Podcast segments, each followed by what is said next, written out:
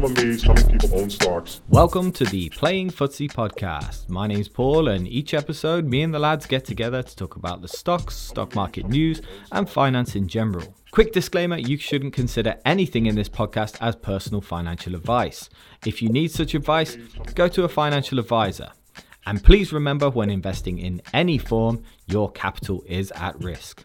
So sit back, relax, and let the lads fill you in with all the stock market news of the week. The sucker's going up. Oh, we started recording, have we? Sorry, I was I was away with the fairies there. No, that's all right, Paul. Everyone can wait. Welcome back, everyone, to the Playing Footsie podcast. We have a jam-packed episode for you today. We uh, it's myself and Steve D and Steve W, which are here all day, every day, every week anyway. And uh, we have a lot to talk about. We're going to talk about uh, lockdowns, Alibaba, Pinterest, Facebook, and of course Netflix, which came out this week. Uh, we got so much to talk about. I can't even read it off the screen at the minute. Uh, first things first is uh, how are you guys doing this week? And uh, any any news on your stocks? Is, is everything just going swimmingly? Um, yeah, it's going okay to be fair. Uh, all sort of sides of the portfolio are doing quite well. So my crypto's up, my small cap pie is up. I've just put another deposit in that and broke my own rules by making it 28 companies instead of 25. And um, yeah, my, my portfolio, I've, I've, been doing a bit of work to my portfolio over the week. I've basically been shifting my smaller positions into my small cap pie and stopped doubling them up. Um, so I've got a bit of cash as well, which is uh, which is strange to me because it usually burns a hole in my pocket, and I am staring at Bristol Myers Squibb. Um, Where did you get uh, that T-shirt from. Steve? I got this T-shirt from Teemill, Paul. uh, is that playingfootsie.teemill.com or something? I can't even remember the name. That is, that is yep. the hypertext link that you should all go to. Which thank you. you. Of... yeah, thank you to, yeah, thanks uh, to Tiger, Tiger Tom. Tom. Tiger Tom, who's in the Discord, who's uh, designed some t-shirts for us. Uh, very, very, very, very nice. How you been doing, Steve W? Been doing all right here, Paul. Uh, it's earnings season, of course, which is an exciting time to be an investor, and I kind of wish I was in Steve's position, not just of having quite a nice T-shirt, but in terms of having kind of cash available. It always feels like a nice time to have cash on hand, ready to go, and looking at things coming out and wild overreactions to earnings reports and so on. Uh, I accidentally day traded Unilever today, which was something I didn't particularly mean to happen, but it had a bit of a run up today. This is Thursday, by the way, for those uh, who don't know what day we record. But it went up by about 3% on the news that um, they're going to hike their prices in line with inflation. So they're going to try and push the cost through, which was a thing we were complaining about before. Uh, so I actually sold part of it back again. Uh, and then went off and had my lunch and then came back and it was back down again to pretty much where it started. So I bought the whole lot back again um, when accidentally day traded. Probably the worst company for trying to day trade, uh, but there you are. Um, kebab for me tonight. yeah, let's get that kebab money uh, in there for the day traders. Uh, I'm I'm fine. I think everything is just kind of stable for me. I, I haven't been taking as much time to look into stocks and earnings report. I listened to Netflix's uh, earnings call, which was very interesting to be honest with you. Um, and I'm been trying. I'm waiting to look at AT and T's because I, I, haven't even seen AT and T's earnings yet. I don't even know if they're out. I thought they were coming out today. Uh, so I'm a little bit behind this week. So I'm just happy that everything is doing its thing, uh, and I don't have to look all that often. And really, I should only be reviewing these stocks really every once a year. Uh, so we have a bit of the game today, as usual. I think Steve D's the one with the game. What have you got for us, mates? Um, so, following on from the uh, success of probably the most fun thing to say in the world, um, the only way is ethics. Um, seriously, try it. It's brilliant. It feels great. Um, I've devised a new game, and this game uh, I present to you as WhoTube. so I've recorded clips of ten uh, fairly fairly famous um, YouTube of financial YouTubers, and uh, you guys have got a bit of a choose your own adventure. You can tell me which number you want to pick. I'll play you a little sound clip, and all you have to do is tell me who it is. Oh wow. However, yeah. if you don't know who it is, I will pass it on to the other person for a chance to win a point. Okay. God. So, how much? How much YouTube Steve- do you watch, Steve? I feel like Well- I feel like I'm a big second favourite here, right? Against professional YouTuber here, Paul. Yes, I, I, I would don't tend any. to disagree. this is where this is where Paul falls out with everybody in the YouTubers uh, WhatsApp group. Um, Oh my god! but some of these some of these are gimmies because I know that some of them are. Um, it's quite a difficult one. Um, Are they like to come up with Americans? Ten. The Americans. I, I'm not spoiling it for you.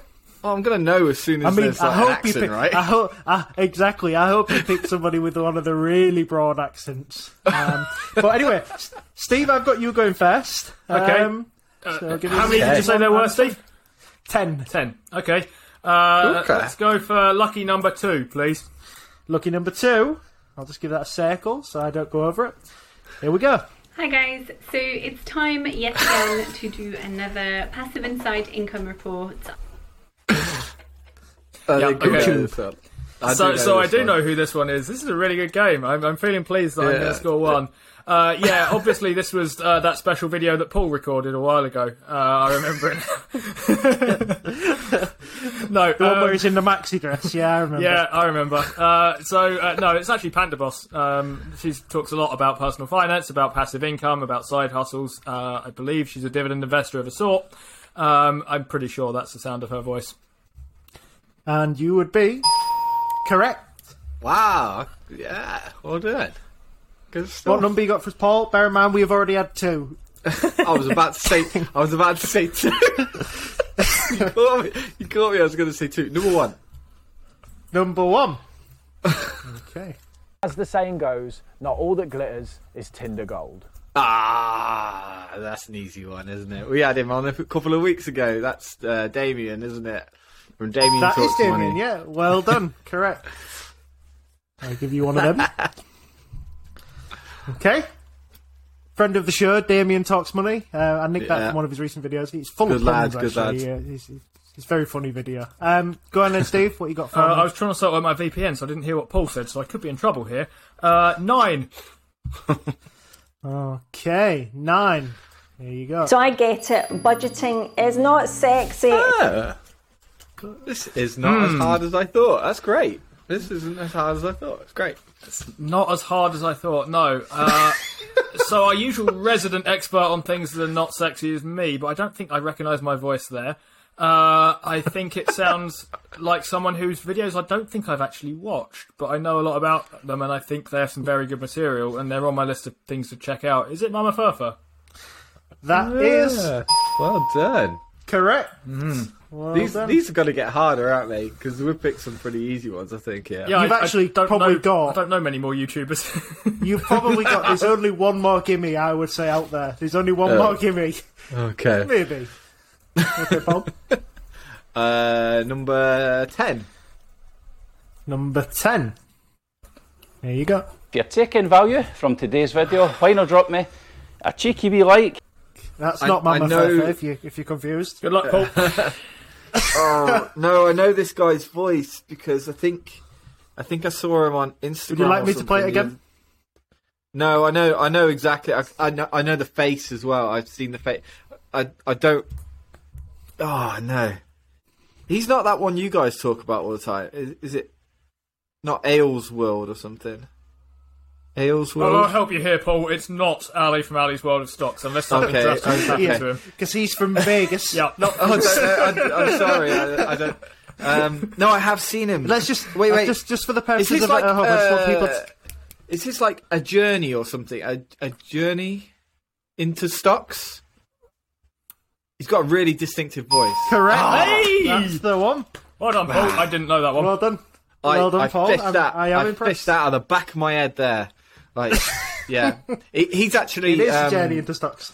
Yeah, I think he's got a. He's done really well on his uh, on his portfolio. I think he's like quite. He's quite speculative or uh, heavy growth stocks. He's not speculative. I, I think he's really good. Uh, he's he's been he's got a good return at the moment. He's yeah. He's, well, he started off um, with quite a lot of Tesla, and then he's been slowly moving out of Tesla into a lot of uh, sort of AI um, AIM companies, and indeed he knows that sort of smaller cap in the UK quite well. So you'll find a lot of interesting companies there. Yeah, yeah. I saw him go. on I've Instagram. forgotten He his really na- I've good. forgotten Really his actual name. dude. Well done. Hey? Uh, he does the Stocks on Sunday show. Um, yeah, he, he competes with us, so don't watch him. Um, go on, Steve. What have you got? Uh, it's a good question. So Paul picked a number. I don't know what it is, so I could be in trouble. Let's try six. Okay, six is available. Hey. This is a hard one. There's no way about it. I am and will always be a better investor than you. He's at. No. I think I know Don't this you one. guess? It's not your turn. Don't know Well, name. I think I only Would you know. like me to play it again? uh, yeah, why not? It saves me thinking of something to say. There's no way about it. I am and will always be a better investor than you. Yep. So uh, straightforwardly, I don't know who this is because it's not one of the other three YouTubers that I know. It doesn't sound like Sven Carlin. Um, it doesn't sound like Ali from Ali's World of Stocks, um, and it doesn't sound much like Casper either. So, uh, by the way, g- go check out his channel at Casper Invests. Um, so I have no idea who that is. I'm gonna have to pass that. I'm going to open it up to Paul then. Paul, would you like to earn yourself a bonus point? I haven't got a clue what it. I, actually, I, oh no, no, it's just jumped into my head. He's the one you like. He's he's got like the. I like him, yeah. Does he do it at his like kitchen table or something like that? You, ki- right, does, you- yeah. You need to know. You need to know here that Steve D finds people on YouTube all the time and puts them on our little uh, Discord group, and I just I look and go, I've got a clue. But he, he's just people he likes, and, and and they are really good generally. Um, I just don't get time to watch any UK YouTubers. I'm right. So I I can see him. I can see him. I just don't know his name.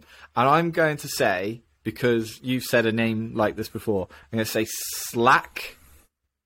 J- James Slack. Oh, I feel like I could give you half a point for that. I'm, I'm gonna. I haven't got a half a point. You're sort of right, but his name is his name is James, but it's James Shack. Oh, that's Oh, definitely Shack. worth half a point. You're getting half a point for that. Yeah, so, yeah I'll, definitely I'll give you that. I'll give you. It's kind of a. There you go. Yeah, he's he's like uh, Um, is he a is he a qual- qualified financial advisor or something like that? Is he or Yeah, he's a he's a financial advisor, a financial planner. But his video there, I mean, although that comes across as him trying to be quite, kind of blasé about how good you are at investing, the the idea is that he's quite into his indexes, and that that makes him uh, technically a better. So I investor than did you. think it was going to be some sort of index enthusiast, and the only Yeah. index enthusiast I could think of was going to be Ben Felix or Damien, who we've already had. Uh, Mm-hmm. And I figured it wasn't either of those, so I kind of gave up. Okay, Paul, what number you got good. for me? Uh, number eight? Number eight. What's going on, dividend chasers? Steve knows it. Would you like me to play it Yep. again, Paul? You look like you didn't catch I, it. I I think I already know this one. What's going on, dividend chasers? Oh, Paul, don't get this wrong. Otherwise, I Uh, will claim is- half a point again. Actually, I I don't know his name. Uh, I only know.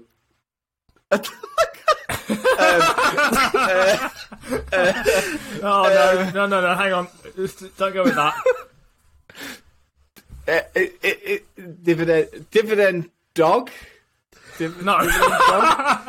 That is. I feel like I'm wrong. I'm going to open open up to Steve. I think it's probably something like Bloodhound investing now. I think he's been the dividend bit, and I think he's. It used to be dividend Bloodhound, right? But it's now not a dividend thing. All right. That is correct. Yes, he was Yeah. the dividend bloodhound, and he is now bloodhound investing.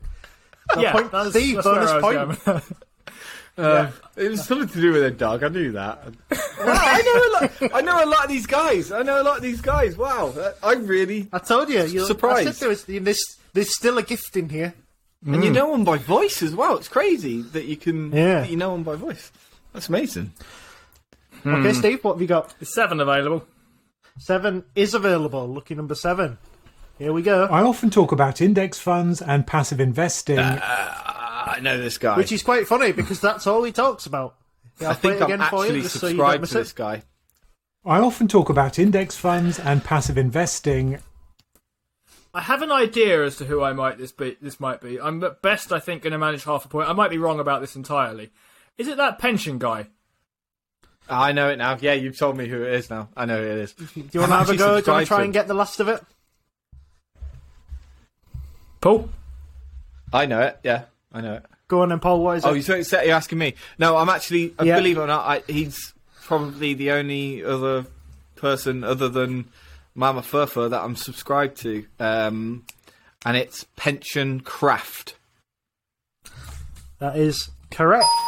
Oh, this is a game. I've given you half a point for pension guy, Steve. I think Yeah. I'm, I'm think you was halfway there. Pension craft, I've given you a full point, no, Paul. okay. Um, actually didn't we know left. Paul? I didn't know the pension bit, if I'm honest with you, until he said. so maybe half a point each. I'll, I'll be honest on that one. Yeah, Um, Ramin from what- Pension Craft. Actually, they're a really good follow. Actually, for anybody who doesn't follow him already, he does know his indexes and he Yeah, explains it uh, in a way. And portfolio construction is a really easy way for, for people to understand. and bonds and um, low Hmm. risk money as well that that he's really good at. Um, number five. Uh, number five from my head. is the gift. Ah. Good day, fellow investors. You want me to play it again, just in case you didn't hear it? No, play it again. Play it again. Good day, fellow investors. That's that's that's my what, mate That's Sven. actually yeah. That is correct. On speed dial with Paul. That is Sven Carlin, Yeah, we need to get back to him, guys. friend of the show as well. Yeah, we need to get back to him because we need to talk to him. Keep forgetting. Sorry. This is a bit of fun, Steve. So you don't know what's left, so it'd be interesting to see. No, uh, so I have three numbers that I've not crossed off, and one of them I should have. Uh, four. four. Okay, here you go. You ever just you ever just run out of money and you quickly have to make some more? oh my god! I hear that I've again? known all of these quite a short you can. clip. Sure. You ever just you ever just run out of money and you quickly have to make some more? Yeah, so I think this is uh, probably the second best card magician who talks about finance on YouTube, behind Sven Carlin, obviously. Um, uh, if I'm if I'm hearing this right, I think it's Andrei Jikh. Correct. Well done, Steve. Thank you. I thought that was quite a Wow. tricky one because he puts a pen in his mouth halfway through it. But um, It's quite a short clip as well. yeah. So what does that leave us Wow, with, Paul? I- Steve has. m- m- Uh, is there like three left? Number three's left. Or That's is it correct. number- Yeah. Yeah, yeah. I've, I've got one and three that I haven't crossed off, but okay. We've we've really um we've really with twenty numbers uh, last week. You've really like got Paul's brain working. Like ten's nothing to him now. Wait till next week when we play a game with ten numbers between forty-seven and fifty-seven. So just to let you know, by the way, guys, it's actually four and a half all going into this last one. So this is a winner takes all situation here. Oh, Are you ready? Here is a video I really hoped I wouldn't ever be making. I cannot believe that I've known the majority of these people. Um, that's crazy. That's absolutely crazy. That like from just from voice that we that some of these people are, how famous are these people? This is crazy. This is really cool. Like that we know them. But this is um how do we describe this person? Well, he's Um, talking about workhorse, isn't he? uh, scam is. artist Jack Spencer. Uh, no, no, is that too much? That too much? Uh, well, it's defensive, right, but uh, I have decreed that that is correct. So, Um, uh, well done. Who did? Well done, I, I almost, I almost included him in a video this week. To be honest with you, and I can't. I what did I call him? Oh, uh, s- sell out like a bitch. Uh, Jack Spencer was what I called him. Uh, Steve, did you tell Paul we're actually recording at the moment? It seems to be It's all right. We'll, we'll, we'll, we'll, I was going to say we'll tag everybody in the game who uh, who was involved, so they could see that they're involved. Um, we might skip the last question. Um, I'm, I, no, I, I am guys. I sorry. thought I, mean, that- we've never really gone that hard on him, but he he talks about long term investing and basically sells out on bad news uh, of companies. And I'm sorry that that's just that's just a horrible thing to do, especially to people on YouTube who you are who he is clearly influencing is ridiculous. I'm sorry. I hate I hate that he's done that. Um, but yeah, carry on. Ooh. That's it, man. We're Is- done. We're all finished. that That, was the that was that... was the game and our podcasting careers. Thank you, Paul. yeah, Why not? I mean, That's that, the that's Riverside probably really subscription's sad. running out anyway. Who cares? yeah, and I'm looking forward to re-getting my Thursday nights back to watch RuPaul's Drag Race. Um, All right. What's that on, Steve? Uh, uh, it's on tonight. Uh, yeah. What? What? What? yeah. streaming what, service what, is it on? uh, Oh, what it's on BBC Three. Oh, is it? Oh, Never mind that. It's on BBC Three. Is it on BBC Three? Have I, I would have thought so, it was yeah. on Netflix, which, whose earnings came out this week. Um, Well, I you we've got a lot of things to talk about for the rest of this show. Uh, so, um, what I've got on my list is we've got uh, a lot of different um, things to be talking about here. But with the Netflix segue there, well, let's talk about Netflix. Netflix earnings came out this week, and largely it beat on pretty much everything, didn't it? Have you guys got any numbers that you want to uh, blurt out? So I've got the kind of headline numbers, if that helps. Um, following my terrible attempt at segueing in by not realising that RuPaul's Drag Race isn't on Netflix, demonstrating my enthusiasm for both RuPaul's Drag Race and Netflix. Um, Wrong. They had what looked like a strong earnings quarter, right? So EPS came in at three dollars nineteen a share, beating estimates of two fifty six. Revenues came in dead on at seven point four eight billion. Uh, subscriber numbers, which is the thing that we look for in Netflix quite a bit, came in adding 4.4 new, uh, 4.4 million, sorry, uh, new subscribers versus I've got a couple of different estimates written here. 3.5 was their own guidance.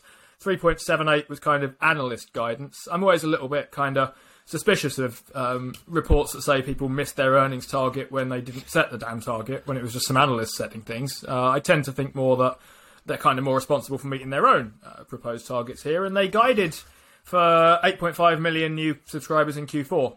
Uh, looking ahead, which is about the same as last Q4. It's down a little bit from the previous two before that. So I mean, that's the kind of the, the headline numbers uh, behind all of that. Mm. Yeah, they are 4.4, 4.4 million, I think you said, in subscribers. Um, Yep. Flash in the pan or not? Uh, A lot of people are putting this down to Squid Game, but the do the subscribers correlate with when Squid Game was released or not? I, I haven't actually checked with that yet. I'm not sure. I'm not sure they report that specifically either, but a lot of people are thinking that this is a kind of Squid Game uh, boost in a certain way. Um, the kind of takeaway that I got from this, from listening to people passing comment, was uh, that they appear to be kind of slowing growth wise, right? So subscriber numbers have been the big thing that was driving Netflix forward, particularly when they were uh, unprofitable quite a way back now um, and weren't generating the kind of operating cash flow to kind of finance content. But um, so 8.5 million guiding for in the next quarter is uh, growth is kind of reaching a more constant rate than the kind of rapid rates it was growing at before. Um, so yeah, maybe a bit of a boost from Squid Games, but I think the general message is trending towards a steady grower rather than a, uh, a massive grower. Yeah, it two can't things grow, on It can't grow electric forever, can it? That's the thing. It's it's got to slow down at some point, and we're seeing it on all the streaming services at the moment. There's just a sli- especially the ones that are a little bit further down the line growth ways. Um, Disney Plus is also showing signs that that's slowing up, and it's it's actually had a big shuffle in its content as well. But I think this is. Some of this is Squid Game. I think you can attribute uh, certainly the first couple of weeks when it was a bit men, you know, it all went a bit mental. There is probably a couple of weeks of numbers in that. Um, but yeah, I thought it was quite a quite interesting. I have watched Squid Game now, by the way, Paul, so we can talk about it off camera and spoiler free. um, but I didn't think it was as good as everybody else says. So, but I won't No, say too much. Because, It's really uh, not. It- It's really not. I mean, Um, mild spo- spoilers. It's uh, a lot of the storylines don't make any sense or even affect the entire story, and uh, yeah, Yeah. It, a lot of it doesn't make sense. So I was just kind of like, and it's very rehashed, isn't it? Their old ideas Yeah. rehashed into new. so predictable, so predictable all the way through. You're just like, oh, that's going to happen, that's going to happen. Oh, right, okay, and then you're just left with a bit of gore, and that's about it, really. You just kind of go, oh, okay, that's, that's Hmm. great. There's a little bit of code I've noticed as well, but with um, Netflix, two things that popped out to me. So the first one is this little thing that I left on my Instagram, this little chart, which was sent by uh, Scott Galloway. You'll be you won't be able to see it because it's um it's backwards, but it it shows the uh, countries where yeah, yeah, yeah. I, I know. But the, the the what I've just shown to camera that's also on my Netflix Briscoe underscore investing. If you wanted to have a look, and also we've got our own Instagram now. um, on your Instagram, yeah. footsie. Yeah, yeah. On, What did I say? I said something else, didn't I? Um, uh, but it shows it's a graph that shows the countries where service streaming services are available, and Netflix is in 191 countries. What do you think the next biggest streaming services is by countries? Just put it out there. What do you think? Uh, I would probably say maybe it may it could even be the BBC. I would say yeah. Would be quite an interesting one. I think that probably has quite a fair, few that's a countries. fair, that's a fair one to actually say that wasn't uh, wasn't put out here. But Apple TV Plus is the second biggest uh, by countries, with 107 countries it's in. Uh, Disney Plus 54 countries, and HBO Max in 40 countries. So when you consider that Netflix is in 191 countries already, the other services like Disney, Paramount, Peacock, HBO Max, they all have a long way and a lot of growth to get right now. I know that in different countries that um, the, the the revenue per head isn't going to be as high. Like a, a person in India, sadly, isn't worth as much as a person in the US. So. Uh, there, there is that problem, obviously, but um, yeah, it just shows that I think that HBO Max and Disney Plus have a lot more to grow than people think or people realize with Netflix in 191 countries. The second one was listening to the earnings call today. They focused really heavily on gaming. They were talking about bringing gaming or cloud computing gaming to the service as well. So there is a possibility for growth there. And if anyone's interested, I've got uh, Google Chromecast and Google TV at home, and it comes with a Stadia controller, uh, and that's quite interesting. Um, so they're doing um, cloud-based gaming through a TV service. So, and I was really surprised actually. Now I've got the Google TV thing. I've always used Chromecast, but now I've got Google TV. How seamless it is, and really, I think Google's um, put it quite a competitor in there to Roku and Netflix and all that. Even though it does have Netflix on it, it uh, to Roku in particular, I think it's put a big competitor up there. But yeah, uh, that's what that was one of the things. They were the two things that really stood out for me was the gaming, the leaning on cloud gaming, and the fact that it's in 191 countries, and the other streaming services are in nowhere near as many countries. I'm kind of interested in that idea of them getting into gaming a little bit. I mean, Netflix, if we think about the company and its history going back sort of quite a bit, I mean, it's had a decent history of pivoting its business to get itself out of trouble, right? I mean, it kind of began life as a, sort of cross between Blockbuster and GameStop, right? So um, it was in a horrible kind of model, and in fairness, uh, it's made its way out of that, regardless of whether you think the stock is overpriced, like I do, whether you think it's the kind of um, weakest cousin of all the FAANGs and that sort of thing, uh, which a lot of people think. It's done really well to get itself out of being um, basically what was a, effectively a dying industry. It wouldn't massively surprise me to see them pivot again reasonably well towards gaming. I mean, I wouldn't necessarily back against them on that. Yeah, I agree. I think there is a there is a room for pivot, and I think with the hardware that they've got, I think they can pull off a cloud gaming system. It's just cloud gaming is very complicated. It's very intensive on the server side, so it would. I think that would take a partnership. Personally, I th- feel like it would take a partnership, but um, yeah, there's there's there's definitely room there for Netflix to grow and move into new new areas. Um, but like you say, valuation wise, I don't know. Valuation's the big elephant in the room for me here. I actually have quite a healthy respect for Netflix and what that business has managed to achieve. Um, they're now basically moving out of their kind of model of taking on debt all over the place to go and um, uh, produce content and finding ways of doing that using their operating cash flow, which is good and healthy and encouraging to see. Uh, I feel like they're priced quite ambitiously uh, at the moment, though, and that's kind of the biggest issue I have with them on this. It, it often comes down to this for me, I guess. I count myself as a Mm. value investor probably because I care a bit more than most people about sort of prices, but Netflix is kind of off putting to me just at the moment. I can see why people might like it, though. Weirdly, I was speaking to someone today uh, on a on a movie set. I could say that sort of thing now, and um, the one of the lads, one of the lads was like, "I've never ever heard of anyone with Apple TV," and I don't know if you guys have you guys got Apple TV? No, no, No. Neither- no. That's it. I, and I don't know anyone with Apple TV. It's like it's a nothing thing. But the three movies that I've been on recently, um, they're all Apple, and they are all massive, and they've all got big old characters in them and stuff like that. So I'm like, oh right, uh, Apple's doing something. It's making big, big movies and films and TVs and stuff like that. Um, but I don't know anyone with it. I just don't know anyone with Apple TVs, and uh, and I'm No. wondering, are you know, they're just they've just got a lot of money and they're just spaffing it all on on trying to beat Netflix at its own game, I guess. And that's that's another thing I worry about. Well, they're not Netflix. trying to. Yeah, go on. They're not trying to compete with um, Netflix, are they? Apple, Apple are going for for quality, um, and Netflix don't really see other streaming services as as the kind of competition. They see anything that, that sort of vies for eye space, don't they? So they they Yeah. note in their earnings call that when Facebook went down, they saw that Netflix's actual um, viewership went up. I think it was either eight or twelve percent. I can't remember the number off the top of my head, but they they kind of demonstrating that you know anything that can take your attention is essentially uh, competition for Netflix. So I don't know whether you guys saw just off the off a side note that they, they reckon that Squid Game generated around about a billion pound of um, Mm. revenue Yeah. for them um, in a four Yeah. weeks four week um, period. So you got to think though.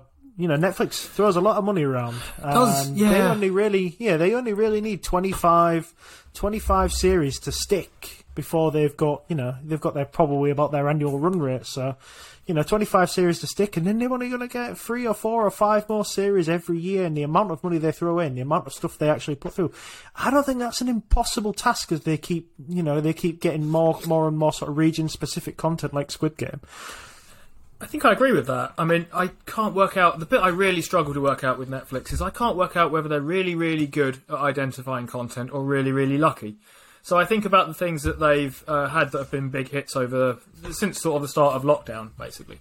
Some of the stuff has been uh, brought in from elsewhere, stuff like Brooklyn Nine Nine, that was um, predictably successful. Uh, some of the stuff has been uh, their originals like Dynasty, which I thought was pretty good.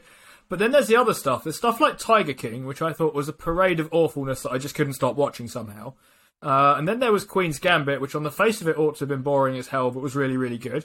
And then there's Hmm. Squid Games, which uh, neither of you seems to have anything good to say about, but it's clearly uh, lots of people want to watch it, right? I Mm-hmm. can't work Yeah, out whether they're very geniuses or whether they're just lucky with these things.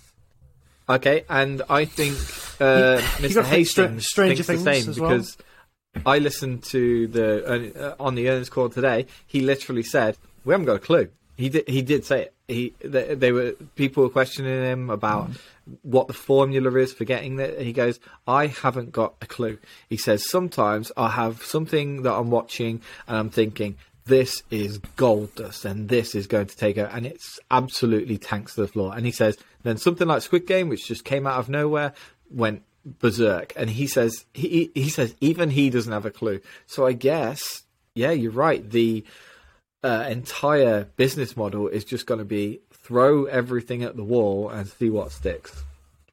But it's not just Netflix, remember. None of them have a clue. Because Hmm. if everybody knew Squid, Squid Game was going to do really well, they got offered to everybody and nobody Yeah. took them uh, apart Yeah. from Netflix. Uh, Netflix took the uh, opportunity on Squid Game and has attempted not to be an international. So it's not just Netflix, they're just being honest.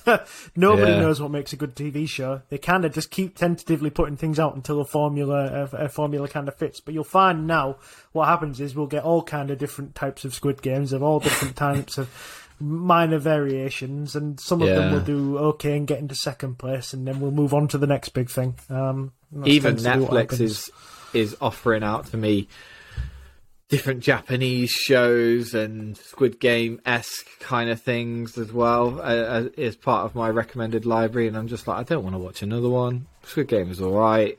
I don't want to watch another one. Can I just go back to watching RuPaul's Drag Race or what was that cake show you were talking about? Half Baked or something? I forgot what it was called. Oh, Nailed nailed, it. it. Nailed it. That was Nailed it. awful. It's, show. it's premium Awful television. awful, awful show. I, terrible. I couldn't get couldn't get through half an episode. I was looking, going, "What the hell are these guys talking about?" okay, let's move on to uh, what do you want to talk about? Yeah, first? so Uh, good, it's bad. go. But you think cricket's boring? Uh, sorry, Paul. Just before Yeah. you do, um, Yeah. one more thing on Netflix. Uh, I heard on their earnings call that they said they were expecting a, a, a kind of normal schedule release for next year, which caught me as interesting because Disney, I heard recently this week or earlier this week, are not. Uh, they've pushed back quite a few of their films and their release dates, I think. So quite a lot of their kind of Marvel stuff has uh, gone back. It's gone back from uh, sorry, Doctor Strange. It's called is going back from March to May. Uh, which moves Thor back to July, which moves Black Panther back to November, which moves the Marvels back to February 2023, uh, which moves. Um, I didn't realise this was a superhero, but Ant Man and the Wasp uh, from February to July. Um, it sounds like they're running out superhero names to me, but it feels like. And Disney stock took a hit earlier this week as well on the idea that uh, stuff was kind of getting slowed down and they were having production issues and so on.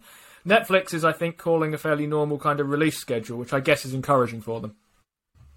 Yeah, I think they've got a lot backed up, to be honest with you. And uh, as you brought up Disney, uh, anyone watch Free Guy? Free Guy, I thought it was a really good film. It was a really, really fun film. Ryan Reynolds going around making quips and loads of explosions. And I thought, yeah, really good, really good, fun film. I'll just, I just Disney Plus. We've we've basically got so much choice because we we've only just really just subscribed. We subscribed to watch um, WandaVision to start with, and then we've got all of this content that the people have been telling us to watch, like The Mandalorian, blah blah blah blah. Do you know what we're currently six series into? X Files. We've decided to watch it from the very beginning. We're going full Mulder and Scully, and we're six series in. I think we've got we've got five more series left. And these are proper old school series with twenty five Yeah. episodes of series. There, there's some serious going through. And now I'm sort of thinking like, uh, well, at least there'll be some content on Disney Plus by the time I'm finished. I'm really, really impressed with the content on Disney Plus. I, there's there's a lot of choice. Uh, really, that really kind of speaks to me. You know, like South Park and Family Guy and American Dad and all that, all that sort of stuff. Solar Opposites is really good if you like Rick and Morty.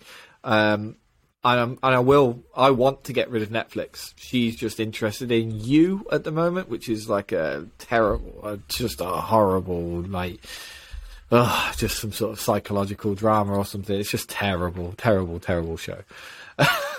right, let's move on. Um, what do you want to talk about next? You want to talk about lockdowns? You want to talk about Baba? You want to talk about Pinterest, Facebook? What do you want to talk about? Steve, you choose. Okay, Let's, Let's do talk- Baba because I can be let's quiet do- and just nod.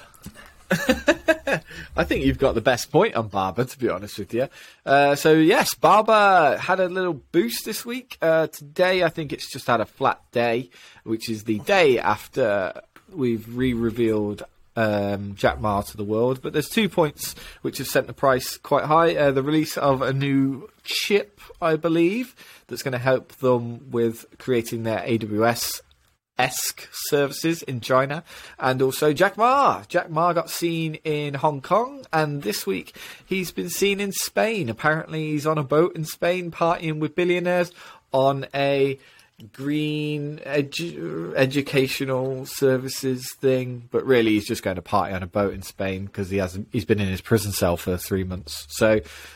What do you think? Where's Where's Baba going? Are we going to see 300 anytime soon?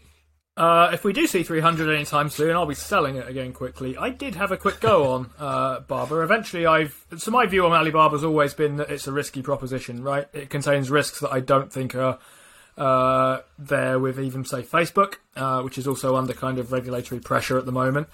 Um, although I said, look, there might come a point where I think the risks become worth it if the stock keeps going down and down and down, and it reached sort of 150, and people said, yeah, this is the floor, and then it sort of turned out that wasn't the floor. Um, and I did eventually decide to have a swing at some uh, in my lifetime ISA, where I had some cash lying around. Uh, so I've got 10 shares of that, and I'm up about 7% on them at the moment, which is uh, not nothing. I'm happy enough sitting on them. Charlie Munger rebuying kind of helped convince me a little bit as well. Um, and I believe it's now only sort of mildly ruining uh, my stock sampler that I put out with Steve um, about two quarters ago or so. Uh, I think we're only down about 20% from where we were at that point. So that's also less bad than it used to be. Yeah. I it's less bad enough that you're now not down overall. I own uh, 10 shares of Baba as well, but I'm probably about 20 odd percent down on it still because I bought it like 200. So I was still, uh, I was, I was convinced by the growth model that was there and didn't really consider the, the Chinese happenings that were coming. Um, but, uh, yeah, Jack Ma being in the public eye again, um, partying with models on, on Spanish beaches. Is that good news, or is is that the thing that's driven the price, or is there something else that might be helping it? And are China, are China as dangerous as we think they are? It's good news if you're Jack Ma, I guess. Yeah, it sounds great to be Jack Ma.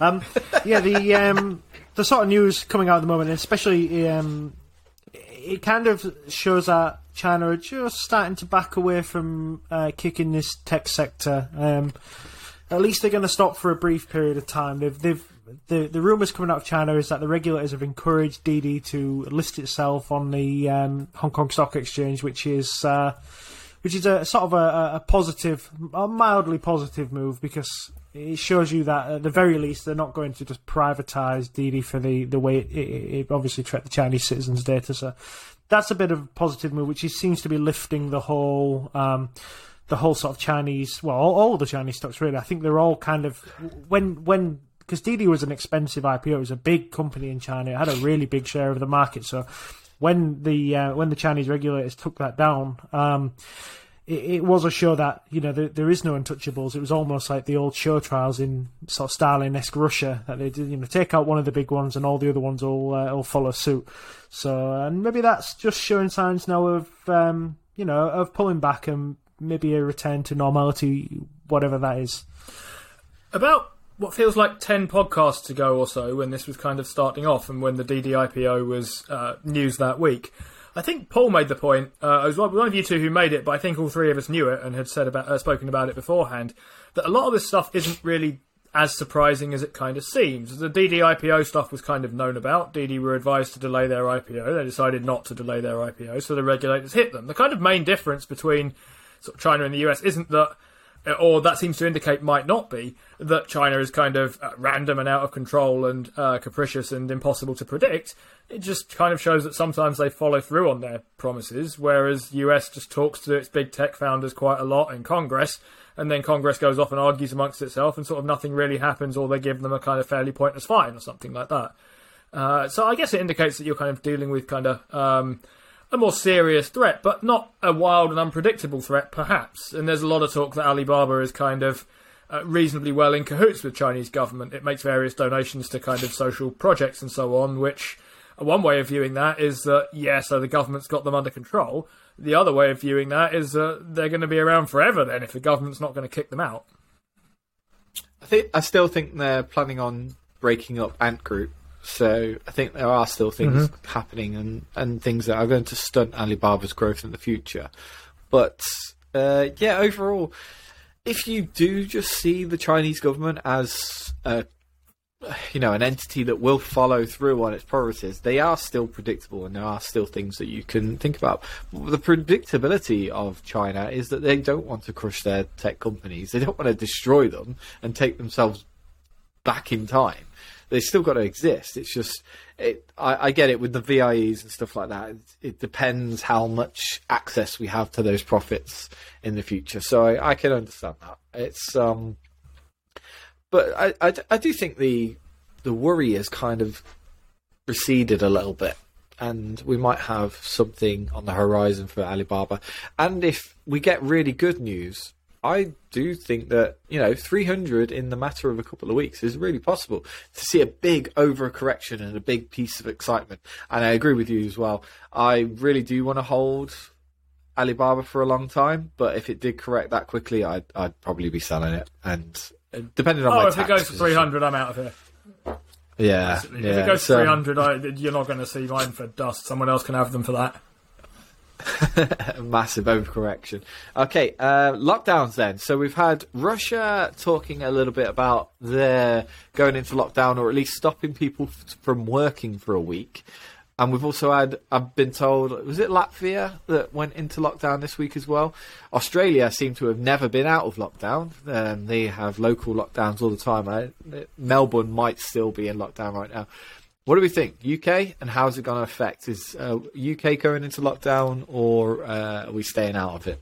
Uh, we was talking about this today at work, and we, we think that we're we're going to go into a, a winter lockdown. I think it's uh, it feels like we're being uh, sort of just being sort of uh, gently caressed into starting to think about it. You can see that the news on sort of coronavirus and the leaks from the the cabinet that leaks are leaks.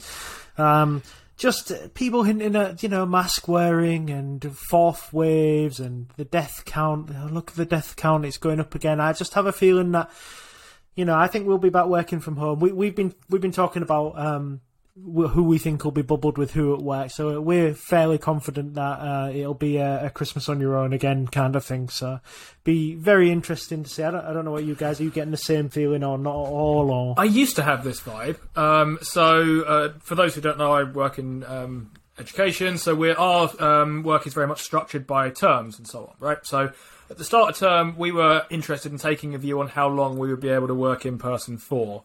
Uh, and I had a view that we were going to make it about six weeks or so.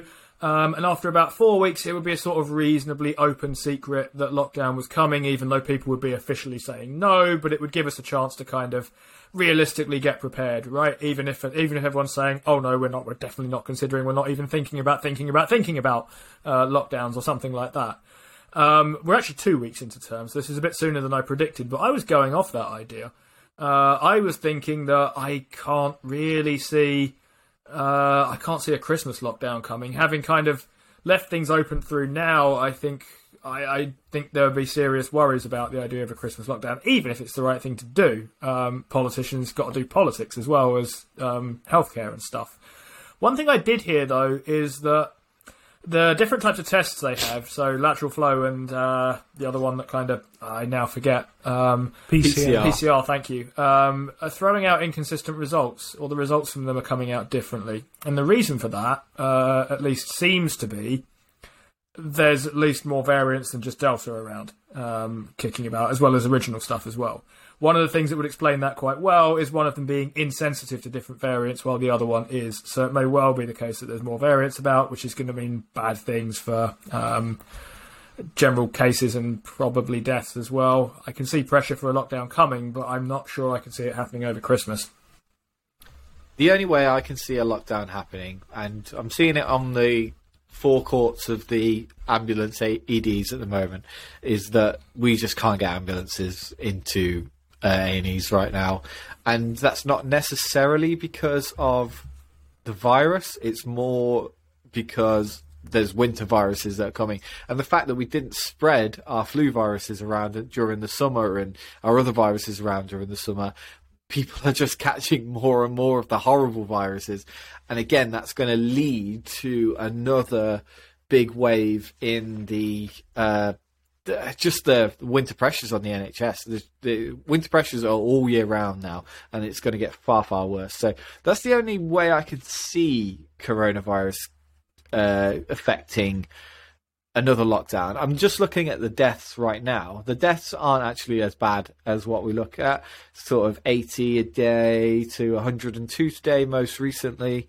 Um, and the you know the peak of the the first wave was a thousand a day. So there's that. But also uh, new cases. If you look at the, the, the, chart on new cases, it actually looks very much like Tesla's chart, and uh, that's a coincidence, isn't it? As coronavirus cases go up, Tesla's share price goes up. Can we play the X Files uh, uh, on this one here? We, I mean, we can do uh, in post.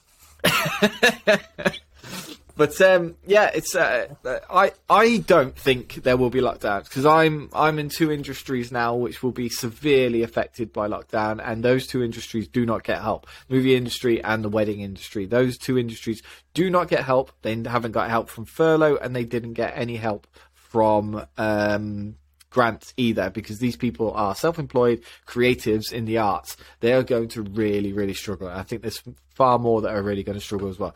I think the UK will miss the second deadline, uh, a second lockdown, but I, I, just and also looking at the data that I'm just looking at right now, I don't feel like uh, this is as dangerous as the first round of waves. On that, I'm going to move on because we're we are quite pushed for time at the minute, and we're going to talk about uh, Pinterest. Let's talk about Pinterest and PayPal. Pinterest this week has risen. Let me have a look at the stock price. Pinterest this week has risen about nine, somewhere between 13% at its highest, and it's now sitting about 9% up on the news that PayPal wants to buy it. What? Yeah, it's a quite interesting move, really. Um, I'm I'm sort of marginally interested. I can see the optionality play here from from PayPal because what they're going to essentially try and do, you can already see it, is push Pinterest into a more sort of social e-commerce platform where payments actually happen on the platform, which would mean that PayPal gets to swallow up all the merchant revenue that goes through. Um, they would obviously take their little fee off that, and also they then get to charge advertising fees as well. So all it is for PayPal is like getting normal merchant revenue with a little bump up of advertising revenue. So yeah, I can see the optionality there. It took me a little while to to get my head around it, but I think I, I came straight away to Steve with that and said, I think this is what they're going to try and do. Essentially, I think this is the the general gist of it. I always thought Pinterest and Etsy was the was the merger that we would see. I thought those two have so much synergy together that that would be that would be what we got, and what what we ended up getting was a kind of advertising deal between the two of them. Um, but yeah, it's interesting to see that um, Pinterest um, co-founder has already left, and the founder is now looks like he's ready to sell his uh, his company for um, about thirty nine billion to PayPal. But yeah, what have you got, Steve? So a couple of things that caught my eye here. One is that um, regardless of what I think about the move and how this fits into sort of PayPal's thing. I do quite like the timing uh, from PayPal. You were talking at the the offer being at around seventy dollars a share, and these being reasonably advanced talks from what I can see of it. So enough to have a kind of serious clout uh, to their share price. If it's at seventy dollars a share, that is sort of way over where Pinterest share price has been lately, but it's not way over where Pinterest share price has been sort of going back earlier this year or so. Back in February, it was up around ninety dollars or so uh, a share. So the idea of taking them out at 70 back then would have looked like a, a wild and crazy kind of um, offer. But from where they were not so long ago, which was sort of kicking around 45, 50, uh, well, uh, higher than 45, sorry, about $50 or so, you can pay about 150% of the market caps. You're offering out a premium in the way that people expect you to. Um, and it looks like uh, there's still kind of plenty of space between that and where the share price has been. And Pinterest since February, I think, has just put up good earnings. It's done sort of reasonably well, and its stock has gone down and down and down, which makes them an interesting sort of target, I guess, for a, a kind of takeover like that. If you're PayPal, uh, you're a Pinterest shareholder, Steve. What, what do you think of this? Yeah, I'm. I, I'm not particularly bothered. I think PayPal will do good things with Pinterest. So I think that's not necessarily. Um, you know, I'm sad that. Well, I'm sad for two reasons. Really, is that uh, it was quite widely rumored that in February um, Microsoft offered 51 billion um, for Pinterest, so that's about 30 percent uh, higher than the the current offer. Uh, I think that was when we were more in the 90s to probably get 120 a share on something like that would have been a hell of a lot nicer. But um, yeah, I, I don't think PayPal will will do bad with Pinterest. There's definitely synergy there. I think it'd be a very good acquisition. I'm not sure I'd hold on to my PayPal shares because, in the same way that you guys think Netflix is really quite overvalued, I think the elephant in the room with PayPal is that their shares are just not worth the money they are at the moment. So I'd be. Uh, I wouldn't want to hold on to the PayPal shares. I think if the deal got struck at 70 and Pinterest went up to 69.50 or whatever, that would be it. I would just cut that and take the 50 cent, you know, little arbitrage loss and, and, and leave it to it. But yeah, I don't know. Either you two, uh, any interest in the deal or? Uh, a little bit. So- I mean, I was interested in how the deal might shape up. I mean, PayPal is a company that doesn't have anything by way of kind of net debt. I don't think it's it's pretty much Hmm. all its liabilities are well covered by its kind of um, available cash or its current um, assets. So I didn't think it likely they were going to take an enormous loan to try and do this, which means the deal is probably going to be at least partly in stock. And I was interested in what you Hmm. thought you might do with the stock uh, as a result afterwards. I also thought, uh, looking at its share price in February, when Microsoft were making a bid at it, there's a kind of important lesson here of this is why you don't buy a company just. Uh, and I'm not saying anyone here did, right, or anyone was even thinking of doing it. But this is why you don't buy a company just for the prospect of a takeover bid. Um, if you bought on the news at uh, buying at 90 or so, expecting a 120 bid, uh, you are now stuck being bought out at 70 um, in PayPal shares, uh, which I think most of us think are probably quite expensive here. PayPal's on quite a high multiple. I think it's on something like 66 times uh, trailing earnings or something like that, which is is very high and very ambitious. So uh, my Mm. kind of general takeaway from that was it'd be fine if you bought Pinterest at a decent price. But if you bought it at 90, and someone did, right, because that's where the top of the chart is, so someone was buying it there, uh, they may or may not still have it, uh, you are now stuck, uh, get unlikely to get much more than 70 for it. I just I just pulled up uh, PayPal's balance sheet just to have a quick look at it. They've got about twelve and a half billion in cash. Right. So um, they they definitely at least you would imagine they were not going to want to spend all of that. So there'll be a decent proportion of that in in cash. But hey, that might spark Microsoft to take another look at Pinterest. You never know. I, I, I would assume that Facebook would look at Pinterest, but I don't think Facebook will be allowed I to acquire don't see anything Facebook being ever allowed again. to do that in the near future. No. No. Sorry, Paul, go on. Uh, so I was wondering first. Now you've brought up the balance sheet, what their debt is, what um, PayPal's debt is. I think it's relatively low, so I think they'll be able to finance it no problem, wouldn't they?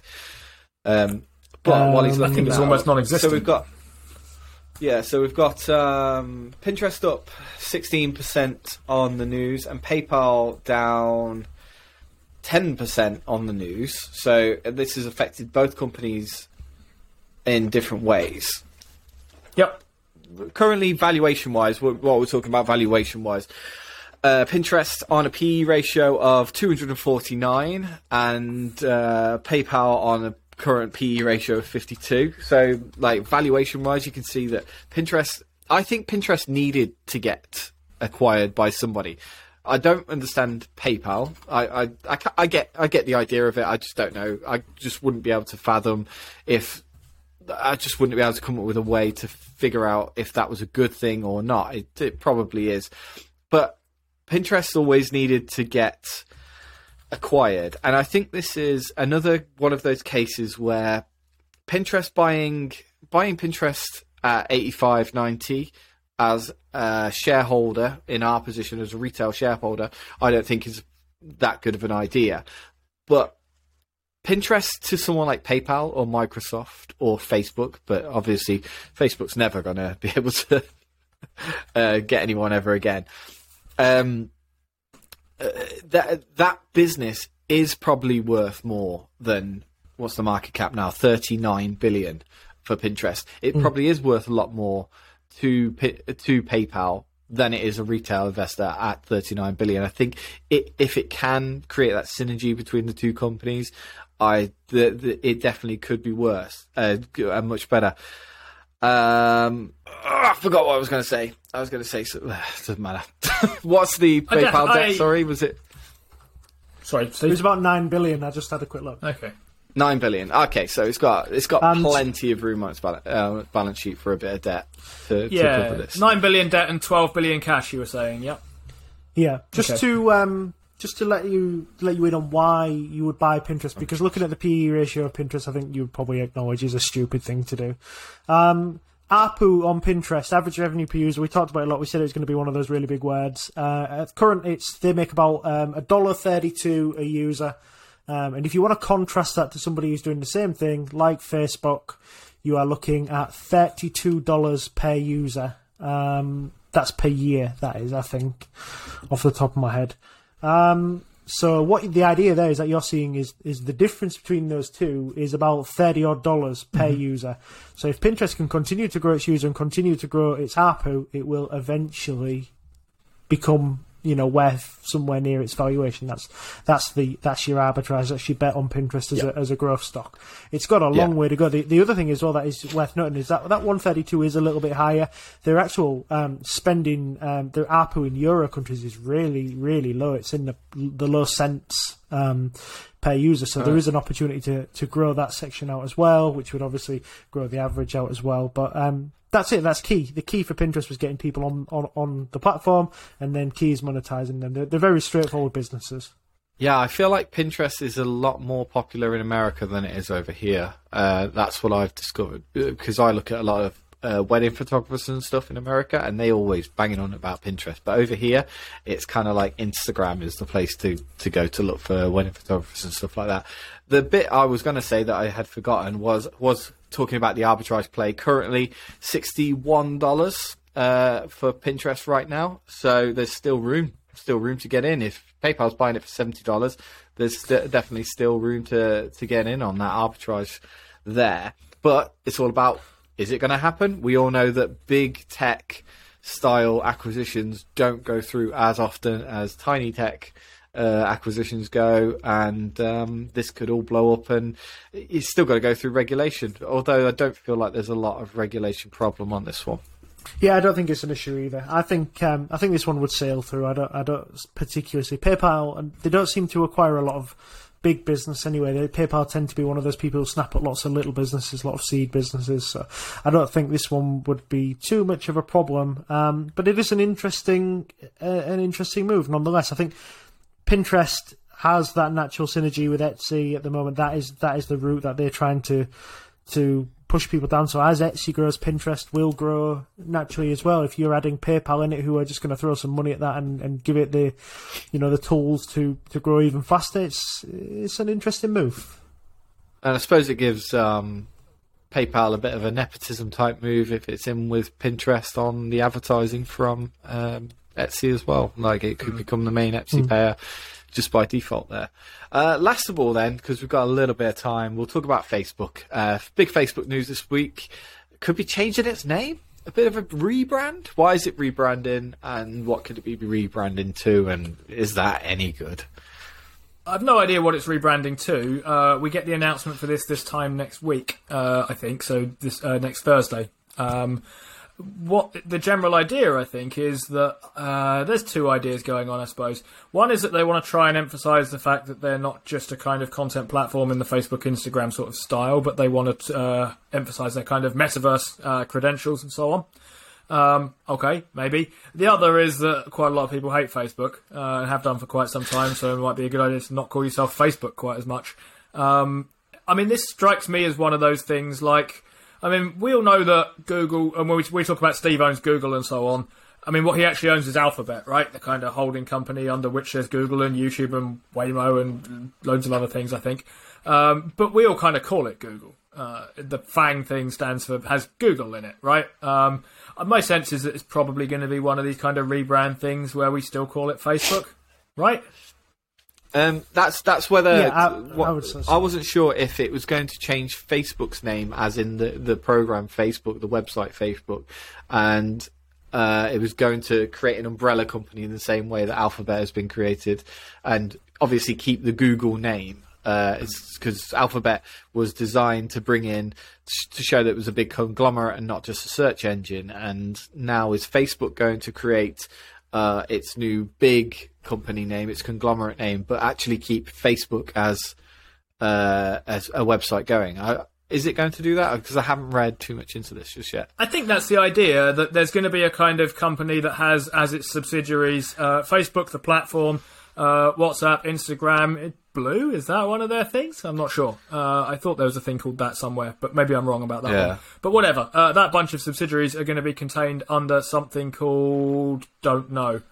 Um, Horizon. is the- Horizon. The, link, isn't it? Is that Yeah. is that what the? Oh, that's going to be confusing. That's the that's the leak Yeah. name, but they are still saying that only the people at the top of Facebook, like Zuck himself and maybe his uh, his uh, wank sock, I know about this. So um, yeah, it's going. to I was trying to think of How much is he getting could-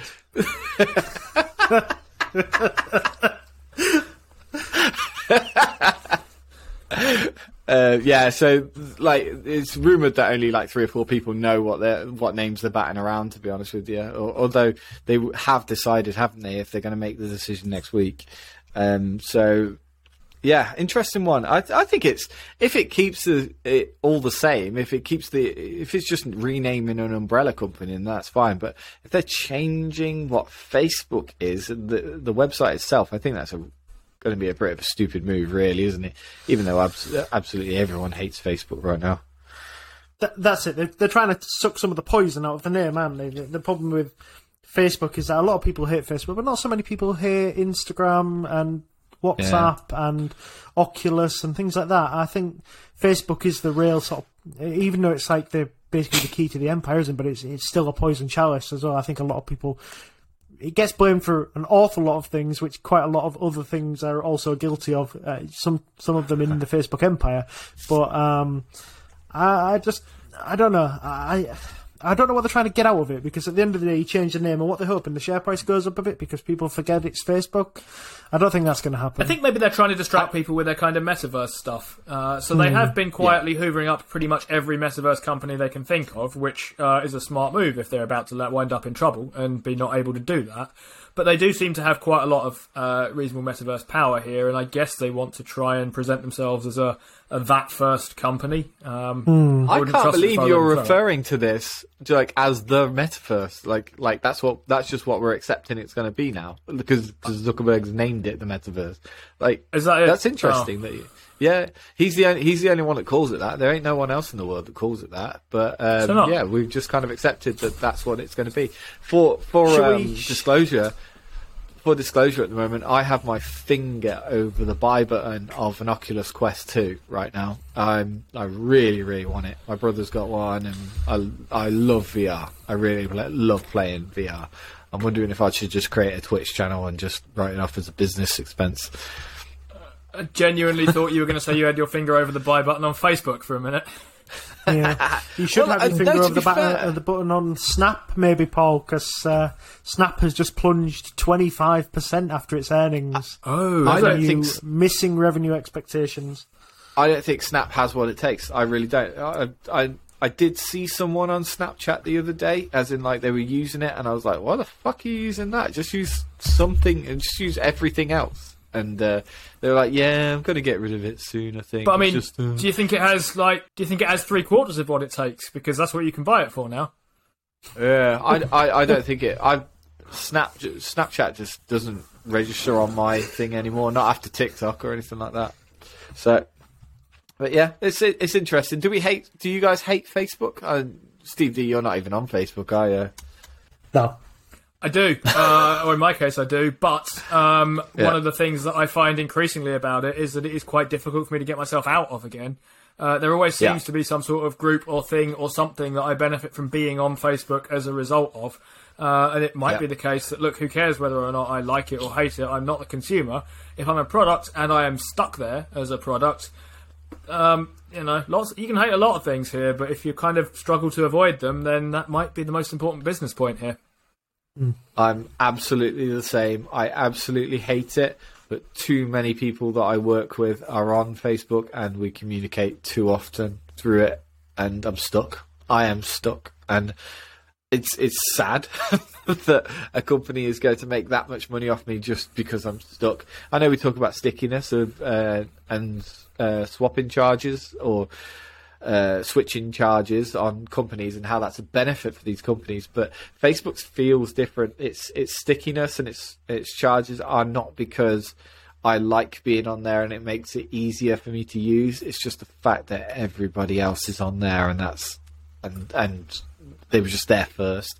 I reckon one day if someone really comes up with something better, I, we will jump so fast. Uh, if some, if someone really unlocks that way to just beat Facebook at its game, I, I, everyone will jump. Will we? I mean, when Facebook had their kind of big outage, and I think this is, I was thinking about this earlier this week. Uh, this is probably Yeah. the best illustration of how stuck I am in the Facebook um, uh, ecosystem. Uh, I was chatting to people on WhatsApp, and then I couldn't chat to people on WhatsApp. And I have Signal downloaded on my phone, the Elon Musk approved um, messaging app, and I didn't even think of it. I didn't even think, oh, I'll just chat to people on Signal. I started emailing Yeah. people uh, and started having conversations by email rather than using uh, another messaging app, which is as good, if not better, or something like that. Uh, so far removed am I from thinking, well, I don't know what to do now. Facebook has got. A, how do I talk to anybody at all? Must be back to email somehow. Couldn't you Uh, Yeah. use the Oxford Owlery to send messages to people? I mean, yeah, that's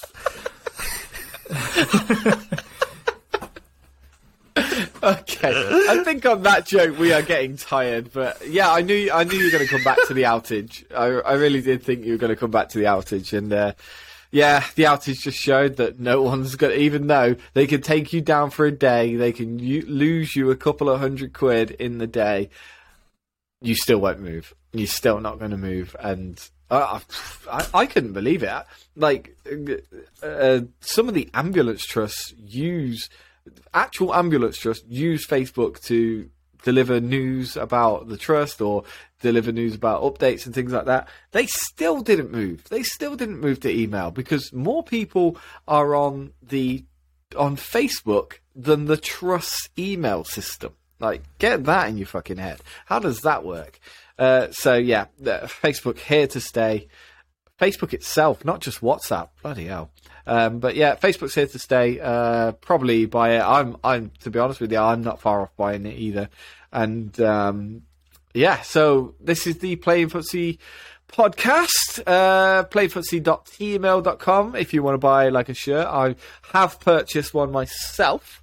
Uh, hopefully it's coming pretty soon. Uh, I was hoping to have it here today so I could wear it for you guys, but um, no, it's going to be a few days le- yet. Uh, we've we've got our new Instagram, which is at playing footsie. Uh, Steve D runs that most of the time. He just he just talks to random people on there and shit. I have no idea what I'm doing. Yeah, and he, he usually trolls other. By, by, the way, he usually trolls loads of other uh, YouTuber accounts. That's why he's got all, got the game from earlier, I'm guessing, because he just goes out and trolls them all. um, yeah, uh, give us a like, give us a subscribe, and if you're listening to this on the podcast, please give us a five star review. It really helps us out. Uh, thank you very much, and we'll see you next week.